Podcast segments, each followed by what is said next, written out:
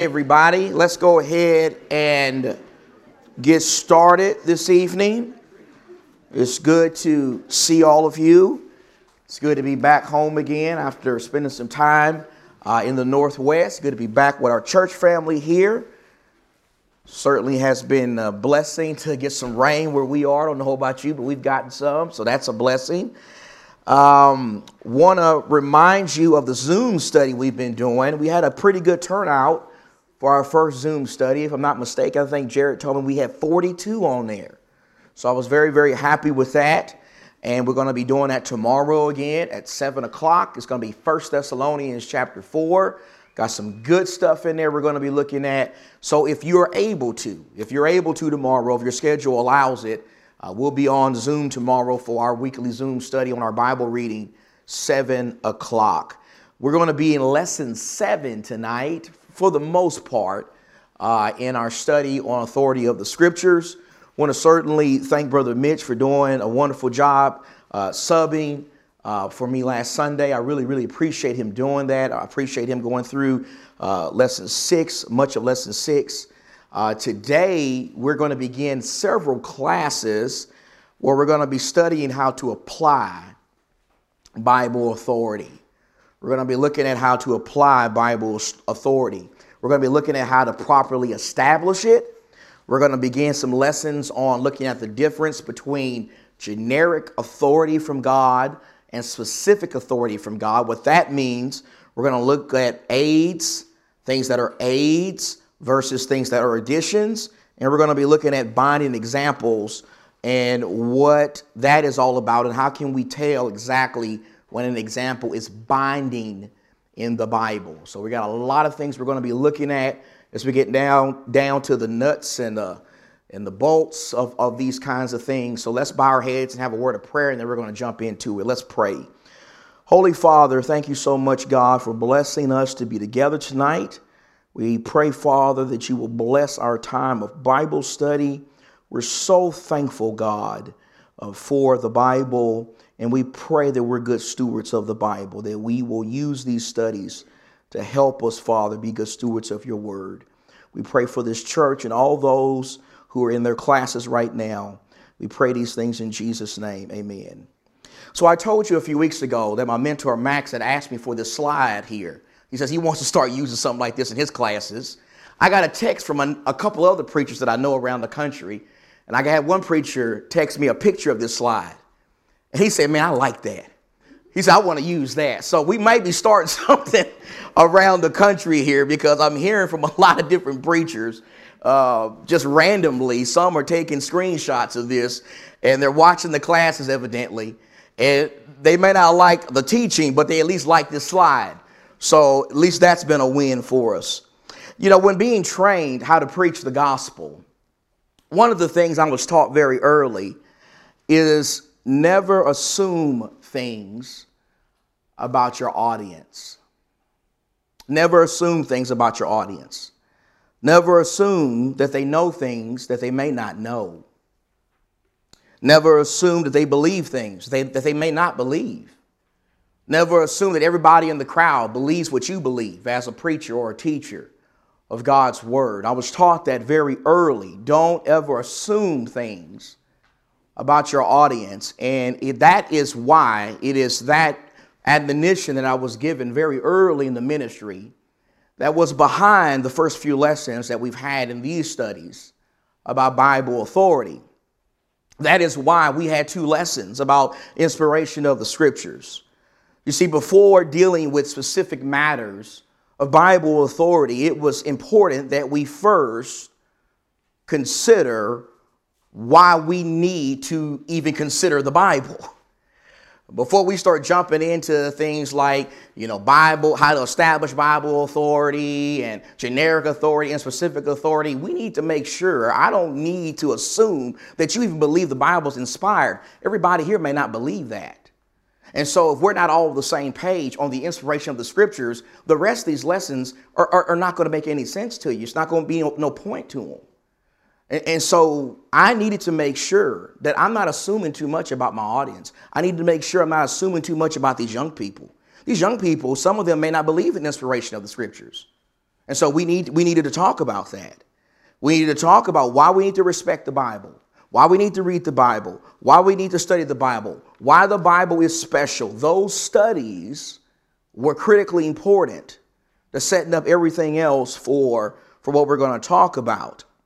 If the Bible writers are not inspired by God, then we don't need to respect the Bible's authority. If Paul's not inspired, then he's a liar. If Peter's not inspired, he's a liar. In fact, if any of the Bible writers are not truly inspired in the Bible, it's not just a bad book, it is the, the worst book in the history of the world. It is a book of lies. It is a book that's trying to tell us how to live our lives, but it doesn't come from God. And so we need to make sure that we're all sold on the fact that the Bible is inspired. And then we also need to have some lessons on how the Bible speaks to us or how God speaks to us through the Bible, how God talks to us through the Bible. The reason why we had those studies or had that particular lesson was because that lesson was designed to really emphasize to us why this issue is so important. You see, since every part of the Bible is revealed by God, and I emphasize that every part of the Bible is inspired by God. Every Bible writer is inspired. And since every part of the Bible comes from God, which comes from Jesus, which comes from the Holy Spirit that has been revealed to the apostles and the prophets, preserved in the Bible and given to us, then that means that we need to consider what it says very carefully. You see, if the Bible writers are inspired, then that means that the Bible is God's final message to mankind. It's the last thing God has to say to mankind before his son comes back. And since this is God's book and it has authority in our lives in the church, we need to make sure that we're respecting it properly and rightly dividing it. So that's why that was important. And so, Brother Mitch on Sunday talked about some bad attitudes. Bad attitudes people often have about authority in the Bible. Remember, one of the things people often say is, you know, we do many things without authority. Now, with this statement here, this statement really is something that I want you to think about not so much as what the world says, but this is stuff that brethren often say. There are brothers and sisters in the church that say this kind of stuff. And so I don't know about you, but I've had brethren, particularly brethren in their 20s and 30s and 40s, those who are younger, say this kind of stuff. And they'll say, well, we do many things without authority. And since we do many things without authority, there's something wrong with having a fellowship hall. There's something wrong with having a basketball gym.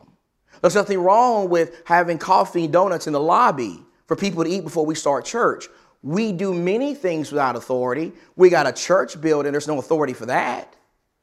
We got a water fountain, there's no authority for that. So, since we do many things without authority, that means we can do some other things about authority. The problem with that statement is if a member of the church is saying this, the whole premise is wrong. Because at the, as the Monte Vista Church of Christ, here's the fact of the matter. The fact of the matter is, we do nothing without authority. And if we are doing things without authority, two wrongs don't make a right. You know we need to stop doing if we're doing something without authority? We need to stop doing that which is without authority. That doesn't mean, well, now we got an open door to get pizza and, and, and hamburgers and, and a basketball gym because, you know, we got other things without authority. No, if we don't have authority for a church building, guess what? It needs to go. It needs to go. And if we don't have authority for a water fountain, guess what? It needs to go. We do nothing without authority. And if we are, we need to stop it because it's sinful. It's sinful. And so some people say we don't want to be legalistic. You ever heard people say that before? You don't want to be a Pharisee. The Pharisees were legalistic. What people mean when they say this is, hey, don't be so, you know, trying to study the Bible so hard and do everything it says, follow all the details. Jesus never criticized the Pharisees for that, did he not? In fact, what Jesus criticized them for was not doing all God said. He said, Yeah, you, you tithe mint and dill and cumin, but you neglect what? You neglect the weightier stuff. You neglect the love. You neglect the mercy. Jesus criticized them because they didn't do all God said. God never criticizes people when they try to do everything that he said. So that's a false statement. And then, you know, people say, well, what we're doing is, is helping us grow. It's got to be good. It's filling up the pews. This is that argument the ends justify the means. No, not all growth is good. Not all growth is good. If the growth is not in accordance with God's plan, it's no good, it's vain. And then Mitch, I know, spent some time on the, the difference between the local church and the individual action. We're going to have several lessons on that uh, in the next few weeks, a couple of lessons on that towards the end. Authority is not a big deal. There were five examples from the Bible that I put in your lesson there. Okay? And that, those five examples, and we could have put like 50 more or 100 more were designed to prove how this statement is not true. You look at the example of Cain, Nadab and Abihu, Moses when he didn't speak to the rock like God said, Uzzah when he touched the ark, Jesus as he speaks to people on the judgment day and he says, You didn't do the will of the Father. All of those examples were to disprove this statement. So, so that's why those were there. And then the final one, God did not give us a pattern in all things. And this statement is usually made by people not when it comes to salvation. Most folks will acknowledge that, yes, God has given us a pattern for salvation, and often they're wrong about that. But most people will acknowledge that. The problem a lot of people have is they say, well, there's not a pattern for the church. There's not a pattern for the organization of the church and the work of the church. And this is where you get the organizational structure of the Roman, the Roman Catholic Church and other churches. And so we'll be talking more about that as we as we proceed because God did clearly give a pattern for everything in the church. And so, what we want to talk about tonight is this, okay? We want to talk about establishing Bible authority. Let's talk a little bit about that tonight. You know, in our daily lives, we have things, and hear me clearly on this. I want you, don't think about church right now. Just try to get that out your head. Not talking about church, not talking about church stuff. Let's just talk about daily life. Okay? Young people, we talk about daily life. So, in our daily lives, we have things that help us measure standards and proper standards. For example, we have things to help us measure inches, feet, yards, get precise measurements, right? We have that stuff. We know about that stuff. We also have things that help us know how fast we can drive on the 202 or the 10 we have those things. We have speed limits. We have things that we depend on so we can make sure we're going a proper speed limit. You with me so far? We have things that help us value, get the right value of currency. We, we, we have things that help us understand that $20 is not the same as having $50, and $50 is not the same as having $100. We have that. And then we also have things to help us get proper air levels and tires, and we have things to help us measure and count time and, and even get the right temperature. We have these things in our daily lives. Would you agree with that? These things help us. They help us get the right standard. They help us get standards for measurements and how fast to drive and how much air to put in a tire and time and temperature. We have these things, but here's something to think about what good are any of these things if we don't know how to use them? You understand that? What's the point of having a thermometer when your kid gets sick and try to take the temperature of your child if you don't know how to use that thing? Is that going to do you any good? What's the point of having a ruler and you're trying to figure out, you know, okay, how much is six inches? But you don't know how to use that ruler. You don't know how to use a tape measure. Is that is it going to do you any good? What's the point of, of having a speedometer and you don't know what that means? It's not enough just to have things to help us measure standards. We got to know how to use that standard. We got to know how to use it properly. So that's what this lesson is about. It's about knowing how to use God's standard properly. Because it's not enough just to have God's standard, which is the Bible. We got to know how to use it properly. Otherwise, it doesn't do us any good. And so the name of this lesson is How Does God Authorize a Practice? Before we do that, let's do some things with our young people. I want to use the young folks a little bit. Where's Micah? Is Micah here? Micah, does, you got a big backyard, right? And you got chickens back there, and you got a horse. You got a horse back there still, right? You still got the horse back there? Okay. You got a big backyard. You got grass. You actually have one of the few yards with grass in the valley. So, does your daddy ever tell you to cut the grass? Has he ever told you that before? He ever told you to cut the grass? How did you know that your dad wanted you to cut the grass? How did you know? Just keep it simple. Don't overthink it. Micah said, My daddy told me to. He said to you one day, Micah, I want you to cut that grass, right? And that's how you knew. Hey, you didn't just volunteer to do it. Your daddy told you, right? Okay. How many of y'all know how to drive? Any of y'all here know how to drive? All right. Drew, how old are you? 15 and a half. Have you gone through driving classes yet? Okay, how do you know how to drive? Your parents. Your parents did what? They got in a car with you, started showing you how to do it, right? So they gave you what's called an example of how to do it right. All right, Shawn Michael, take my Bible to my office. Now, wait a minute. I didn't tell you to get out your pew. I didn't tell you to walk. If you were to get to my office, I didn't tell you to open my door. I didn't tell you to touch my desk. How did Shawn Michael know it was okay for him to get out the pew, walk, if he was to get to my office, open the door, and touch my desk? How would he know that was okay? Well, the direct commandment was to come get my Bible, but I didn't give him a direct commandment to get out the pew. So, how did he know that was okay? He made what's called an implication. It was implied in the language. Does that make sense? For him to be able to do what I've told him to do, which is take my Bible, put it in my office, he's got to, he, he concludes as a 13 year old now, he concludes without even really thinking about it. Hey, I got to get out my pew, and I got to walk, and I got to touch the knob, and I got to open the door, and I got to put it on his desk. Thank you, Shawn Michael. That's called an implication. Now, you teenagers, you get this, don't you? Do you use this stuff every day? Why is it that religious folks struggle with this?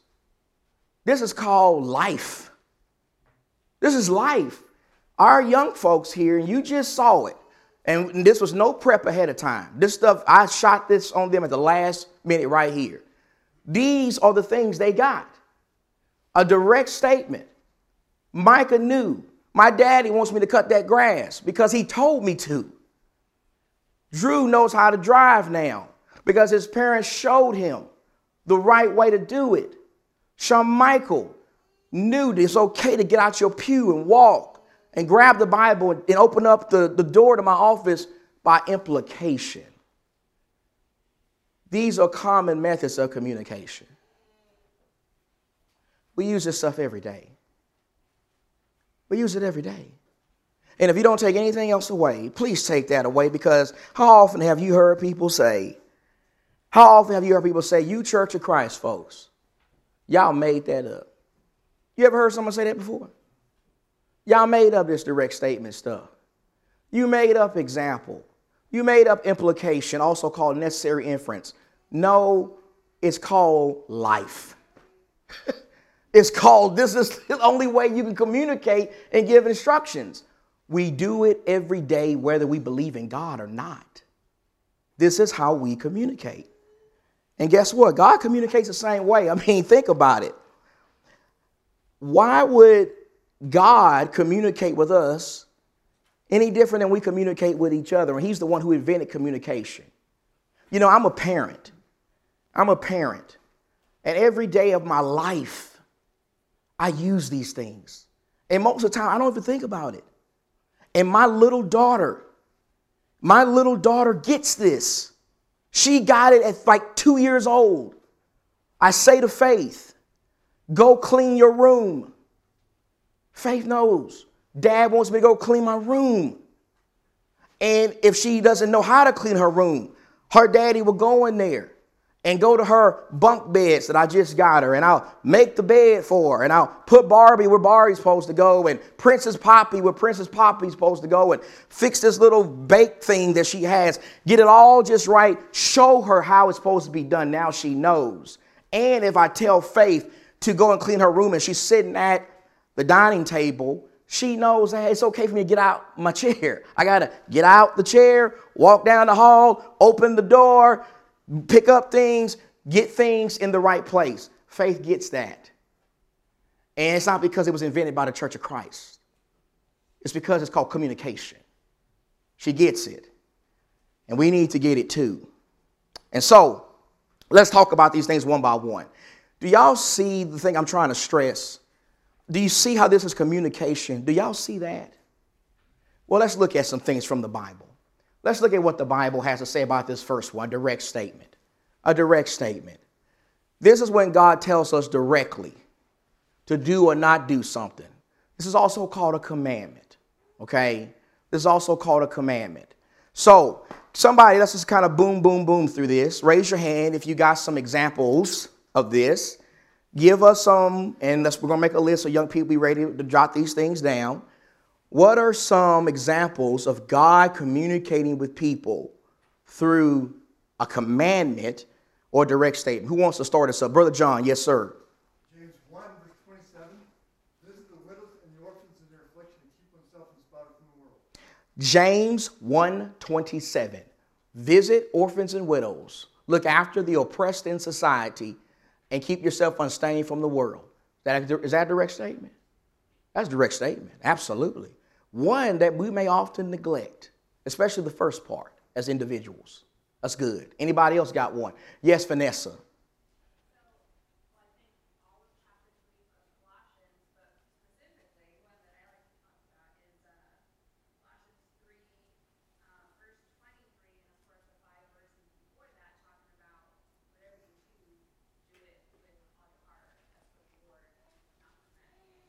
Colossians 3:23, right Vanessa?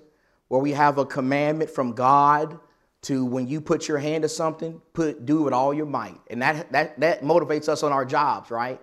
God has told us directly, work hard, be ethical. That's good. Yes, yes, Lisa. Ecclesiastes 12, 13, fear God, keep his commandments, pray direct. Let's do a couple of more. Anybody else got some? Yes, sir. Go right ahead, sir. And then, Nicole, I'm coming to you. Love your neighbor as yourself. That's, uh, we find that in John 13, John 15. That's a direct statement. And guess what? We struggle with that sometimes. We struggle with loving each other properly, like we love ourselves. But Jesus directly said that. Nicole, yes, ma'am.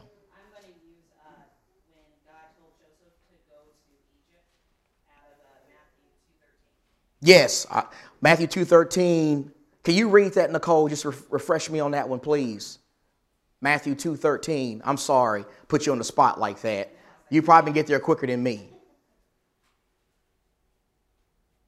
Matthew 2.13. Yes.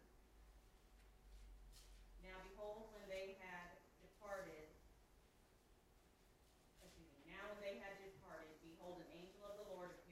bring you word. For Herod will seek the young child to him.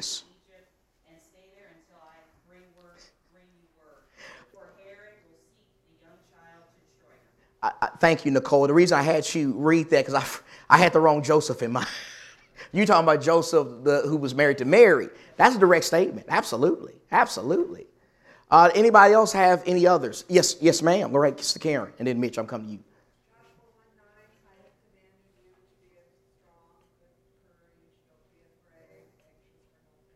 Joshua 1 9, God is telling Joshua, Joshua directly, be of good courage.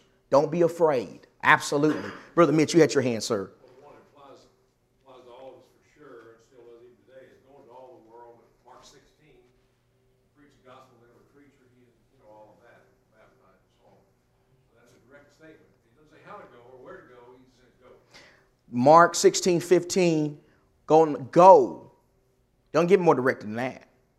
Go preach the gospel and preach it to every creature. That's direct. That's our mission as a church, is to go preach the gospel. Y'all, y'all, y'all get it. This is good stuff.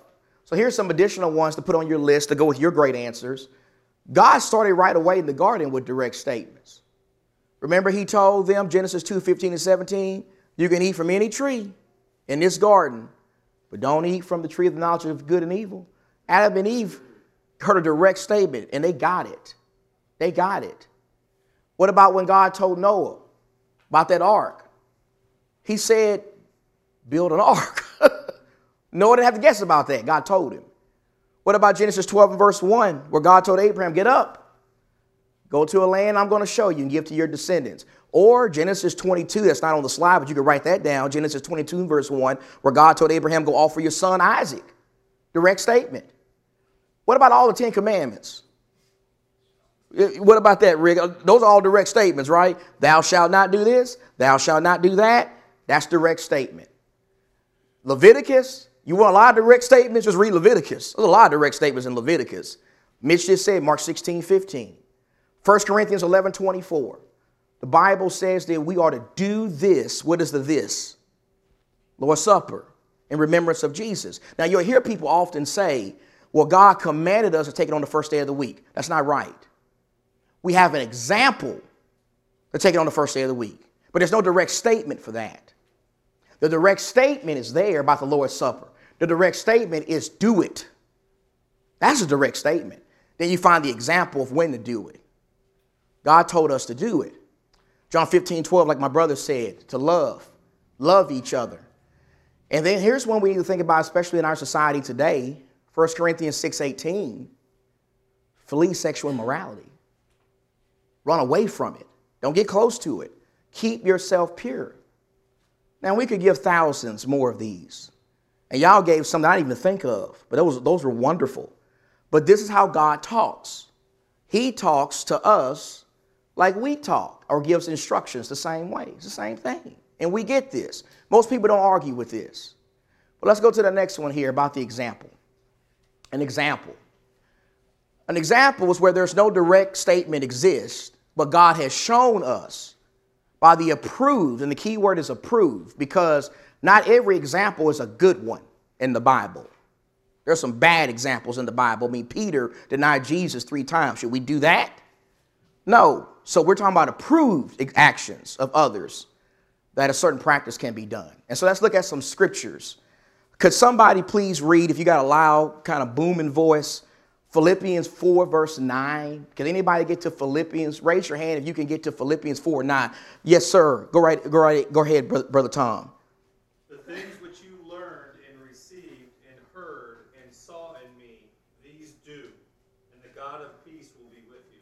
So Paul is an apostle, told this church, what you saw us do, what you saw me do, you do this stuff. You do it. Why? Because he's an apostle. He's inspired by the Holy Spirit. We're not going to go wrong if we do the approved actions of the apostles.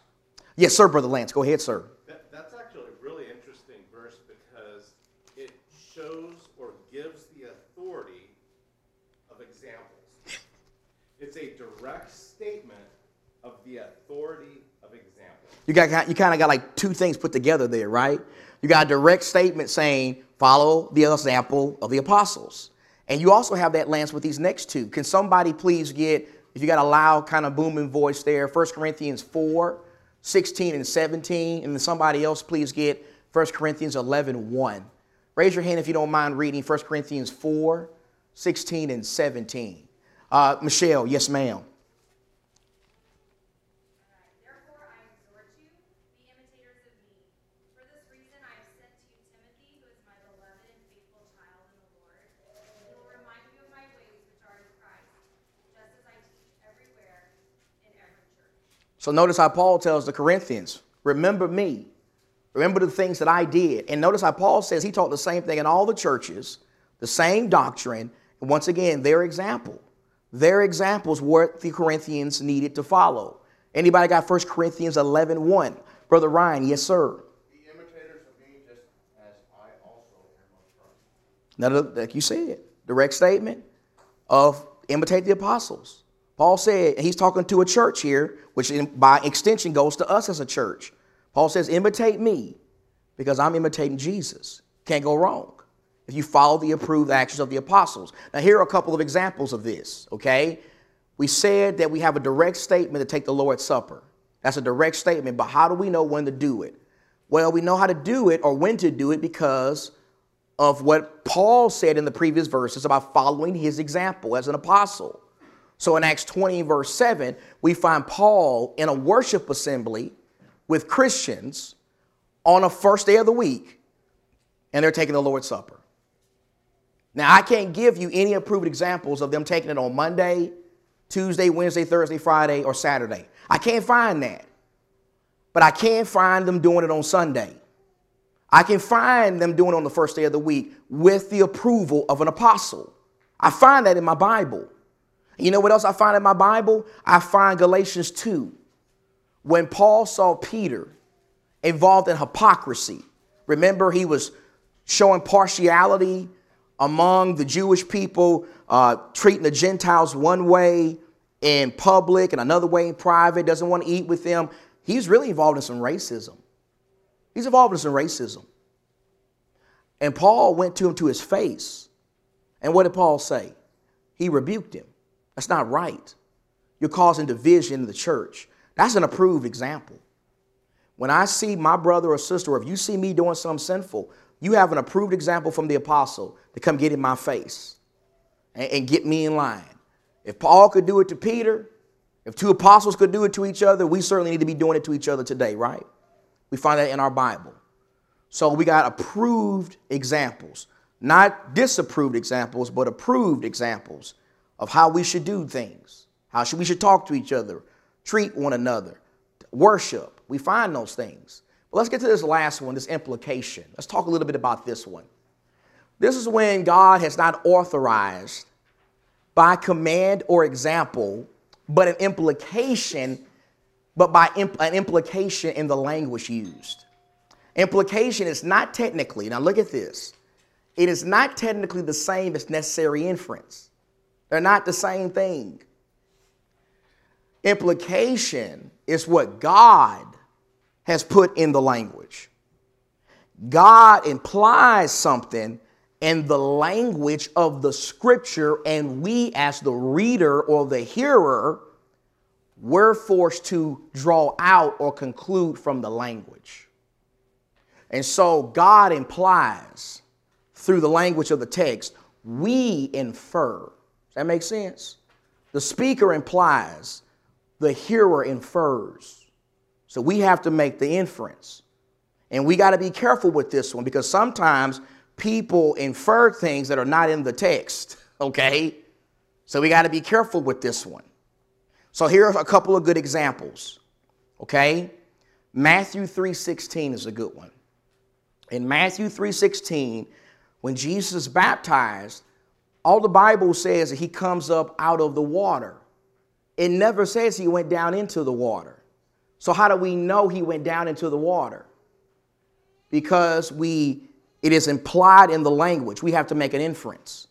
He can't come up unless he first goes down. You see that? Here's another one. Romans 3:23. For all have sinned and fall short of the glory of God. Someone says, well, that, that means babies too, right? That means toddlers, infants? No. Because in that whole context, Paul is talking about Jews and Gentiles. And so when you look at the totality of God's word in that particular context, it is implied, we make the inference that Paul is talking about those who know right from wrong, those of an accountable age. We have to make an inference based on that. And then what about Acts 8, 35 through 36, where the Bible says that after Philip preached Jesus to the eunuch on, on- when they were on that road, the eunuch said, Look, there is water. What hinders me from being baptized? Well, does the text say that Philip preached baptism and the necessity of baptism to him? How do we know? What, what do we have to do to conclude that this eunuch realized the importance of baptism? Got this. In, we, it's implied in the text. We make the inference that Philip must have told him about baptism. Otherwise, why is he asking about it? And he didn't even know who Jesus was a few minutes earlier, right? We do this all the time. That's the point. So, does anybody have any comments about these things? If you think I'm making this up, challenge me, please. If you think there's another way for us to talk to each other as human beings and give instructions, challenge me, please. I'm not infallible. Challenge me. I want to teach the truth. Do you see this? Is any comments you have about this? Does, this make sense to you, young people?